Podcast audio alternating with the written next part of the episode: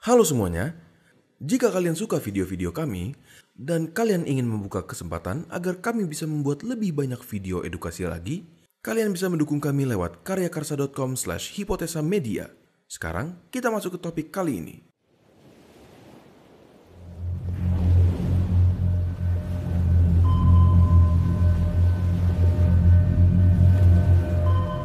Pada tanggal 30 Desember 2019 lalu, KRI Ciptadi 381 tengah melaksanakan patrolinya di Laut Natuna Utara ketika mendeteksi kapal lain di dalam zona ekonomi eksklusif Indonesia. Setelah mendekati objek tersebut, KRI menemukan kapal penjaga pantai Tiongkok dengan nomor lambung 4301 sedang mengawal beberapa kapal ikan dari Tiongkok. Dalam situasi yang kian tegang, kapal penjaga pantai Tiongkok serta nelayan-nelayan yang dikawalnya berhasil diusir oleh Angkatan Laut Indonesia.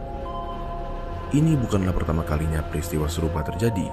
Pasalnya, Badan Keamanan Laut atau Bakamla mencatat sebanyak 63 kapal asing dari Tiongkok yang memasuki wilayah zona ekonomi eksklusif Indonesia dari tanggal 19 hingga 24 Desember silam. Pada 1 Januari 2020, Kementerian Luar Negeri RI mengatakan bahwa Tiongkok telah melanggar zona ekonomi eksklusif Indonesia dengan masuk tanpa izin. Sontak, pemerintahan mengeluarkan nota protes dan menolak seluruh klaim wilayah dari Tiongkok di Laut Cina Selatan. Sementara itu, TNI melakukan operasi siaga tempur dengan meningkatkan kehadiran militer di Laut Natuna Utara. Sebagai balasan, juru bicara Kementerian Luar Negeri Tiongkok, Geng Shuang, bersikeras Tiongkok memiliki hak dan kepentingan akan perairan yang dimaksud dan merupakan hal yang sah berdasarkan hukum internasional. Selain Indonesia, Tiongkok dan Taiwan juga memiliki sengketa wilayah dengan Filipina, Vietnam, Malaysia, dan Brunei Darussalam di Laut Cina Selatan. Jadi, apakah yang melatar belakangi sengketa wilayah di Laut Tiongkok Selatan? Dan apakah kepentingan dari Tiongkok yang mengklaim hampir dari seluruh wilayah tersebut?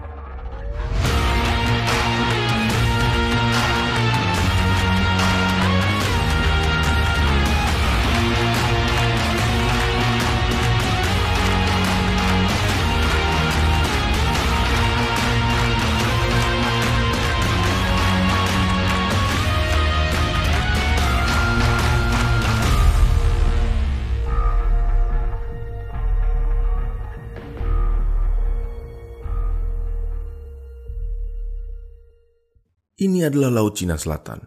Di wilayah lautan yang luas ini, diperkirakan terdapat 190 triliun kubik gas alami, 11 miliar tong minyak, dan sekitar 12% dari tangkapan ikan di seluruh dunia berasal dari sini. Selain kaya akan sumber daya alam, Laut Cina Selatan adalah rute perdagangan maritim yang menghubungkan Samudra Hindia dan Pasifik. Contohnya, negara seperti Tiongkok dan Jepang sangat bergantung pada Laut Cina Selatan sebagai rute impor bahan bakar yang didatangkan dari Timur Tengah. Sebagai acuan, negara-negara sekitar selalu merujuk pada United Nations Conventions on Law of the Sea atau UNCLOS. UNCLOS menyatakan bahwa wilayah laut sebuah negara dapat dibagi menjadi wilayah kedaulatan dan hak berdaulat. Meskipun terdengar mirip, kedua konsep tersebut adalah hal yang sangat berbeda. Kedaulatan adalah kewenangan penuh suatu negara atas wilayah daratan, perairan kepulauan, dan laut yang diukur sejauh 12 mil atau 22 km dari garis pangkal sebuah negara. Wilayah dalam garis 12 mil ini disebut sebagai laut teritorial atau territorial sea. Di luar laut teritorial, sebuah negara juga berhak akan zona ekonomi eksklusif sejauh 200 mil dari garis dasar pantai. Di wilayah ini, sebuah negara tidak memiliki kedaulatan penuh tetapi masih memiliki hak berdaulat atau sovereign rights untuk mengelola dan memanfaatkan sumber daya alam. Sengketa Laut Cina Selatan bermula di tahun 2009 ketika Tiongkok mengirim sebuah peta dengan sembilan garis putus-putus kepada Perserikatan Bangsa-Bangsa dan mengklaim kedaulatan penuh atas seluruh pulau-pulau dan perairan di dalamnya. Pulau yang dimaksud adalah Kepulauan Spratly yang juga diklaim oleh Vietnam, Filipina, Malaysia, dan Brunei. Kepulauan Paracel yang diklaim oleh Vietnam, Kepulauan Pratas dan Scarborough Shoal dengan mengklaim kedaulatan akan pulau-pulau tersebut, Tiongkok juga meminta hak akan zona ekonomi eksklusif di setiap pulau-pulau yang diklaimnya di Laut Cina Selatan. Cina mendasari klaim akan pulau tersebut berdasarkan klaim sejarah. Pasalnya, pulau-pulau tersebut sudah ditemukan dan dikuasai oleh Tiongkok semenjak Kekaisaran Han, Qing, hingga era modern. Seperti yang ditunjukkan oleh peta dari Kekaisaran Qing, kepulauan di Laut Cina Selatan sudah dianggap sebagai bagian dari Tiongkok. Kapal-kapal Tiongkok kuno juga kerap melewati perairan Laut Cina Selatan demi berdagang rempah-rempah, pakaian, hingga keramik dan perhiasan dengan kerajaan-kerajaan Nusantara. Berbagai hasil ekspedisi barat seperti dari Inggris dan Perancis juga sudah mencatat bahwa masyarakat etnis Tiongkok, khususnya dari Hainan, sudah menetap di Kepulauan Nansha atau Spratly. Sebenarnya, Tiongkok tidak pernah mengklaim Kepulauan Natuna. Akan tetapi atas dasar penetapan dan penemuan yang terjadi di seluruh sejarah, Tiongkok mengklaim Kepulauan Spratly dan Paracel yang terletak di Laut Cina Selatan. Meskipun hal itu bukan berarti bahwa klaim mereka langsung diterima secara internasional. Di tahun 2013, Filipina membawa isu Laut Cina Selatan hingga ke Mahkamah Internasional di Den Haag yang pada tahun 2016 memenangkan Filipina dan menolak klaim wilayah Tiongkok, bahkan mengatakannya sebagai ilegal. Tiongkok menolak keras keputusan tersebut dan memilih untuk terus membangun pangkalan militer di Laut Cina Selatan.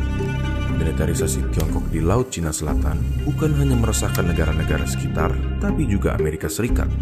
Terang saja, Amerika Serikat memiliki kehadiran militer yang besar di Asia Pasifik dan bergantung pada kebebasan navigasi di Laut Cina Selatan untuk melindungi sekutunya di kawasan itu.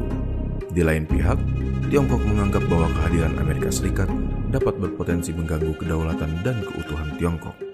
Di masa lalu, kapal Angkatan Laut Amerika Serikat dan Tiongkok pernah hampir bertabrakan dan memicu konfrontasi militer antara dua negara.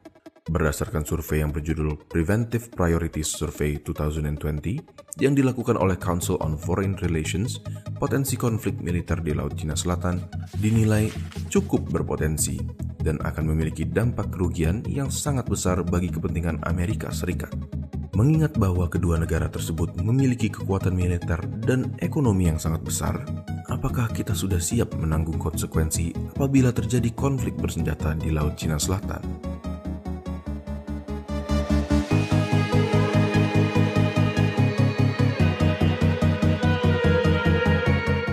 Jika kalian suka video-video kami, dan kalian ingin membuka kesempatan agar kami bisa membuat lebih banyak video edukasi lagi, kalian bisa mendukung kami lewat karyakarsa.com slash hipotesa media dan mendapatkan berbagai macam hadiah seperti monthly digest, live Q&A, chatroom dengan tim, dan lain-lainnya sebagai bentuk terima kasih dari kami.